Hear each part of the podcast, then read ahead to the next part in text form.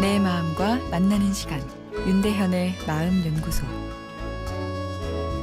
안녕하세요. 마음 연구소 윤대현입니다. 오늘은 죽음의 맞서기란 아, 주제로 이야기해 볼까 하는데요. 나이가 들수록 삶에 초연해진다는 말이 있지만 아 그건 사실이 아닌 것 같습니다. 내게 남은 시간이 얼마 남지 않을수록 삶이 더 소중하게 되죠. 그래서 어르신들이 살 만큼 살았다라고 하는 말은 반만 진실인데요. 삶에 대한 집착에서 자유로워지고 싶은 욕구는 진실이지만 실제로 자유로워지는 것은 매우 어려운 일이죠. 살 만큼 살았다는 말엔 그래도 정말 더 오래 살고 싶다란 생존에 대한 욕구가 같이 섞여 들어가 있습니다. 생존에 대한 욕구가 증가하는 것 자체가 나쁜 일은 아닙니다. 아, 그렇지만 생존은 결국 죽지 않는 것이기 때문에 생존에 대한 욕구 증가가 죽음에 대한 공포를 강화하는 것으로 연결되면 삶의 질이 떨어지게 됩니다.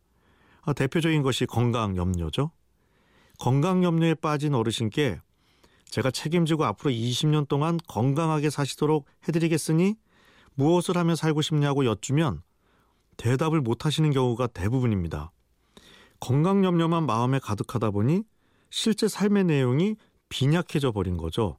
너무 살고 싶다 보니 그것 때문에 커진 죽음의 공포가 살고 있어도 죽어버린 것처럼 내 삶의 질을 떨어뜨리게 한 거죠.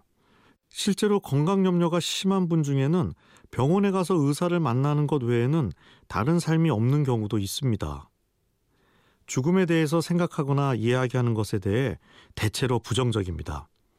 하지만 무엇보다도 명확한 사실은 우리가 모두 죽는다는 겁니다. 죽음이란 단어를 회피만 하면서 살기에는 죽음은 우리 인생의 매우 중요한 구성 요소입니다. 우리가 요즘 많이 쓰는 항노화라는 말에는 죽음에 대한 공포가 들어 있습니다. 그러나 항노화는 불가능합니다. 어떻게 자연스러운 노화 현상을 막을 수 있겠습니까? 아, 그래서 죽음이란 두려움에 등을 보이지 말고 당당히 바라보는 연습을 할 필요가 있는데요. 죽음을 피하려고 하면 끝도 없이 공포가 다가오지만 막상 마주하면 우리 마음 안에 그것을 수용할 용기가 이미 프로그램되어 있습니다. 그래서 항노화는 비겁한 말이고 웰다잉이 용기 있는 정답입니다. 언젠가는 죽는다는 내 삶의 한계를 인정하면 역설적으로 미래에 대한 두려움이 약해지면서 현재의 소중한 가치에 집중할 수 있게 되는 거죠.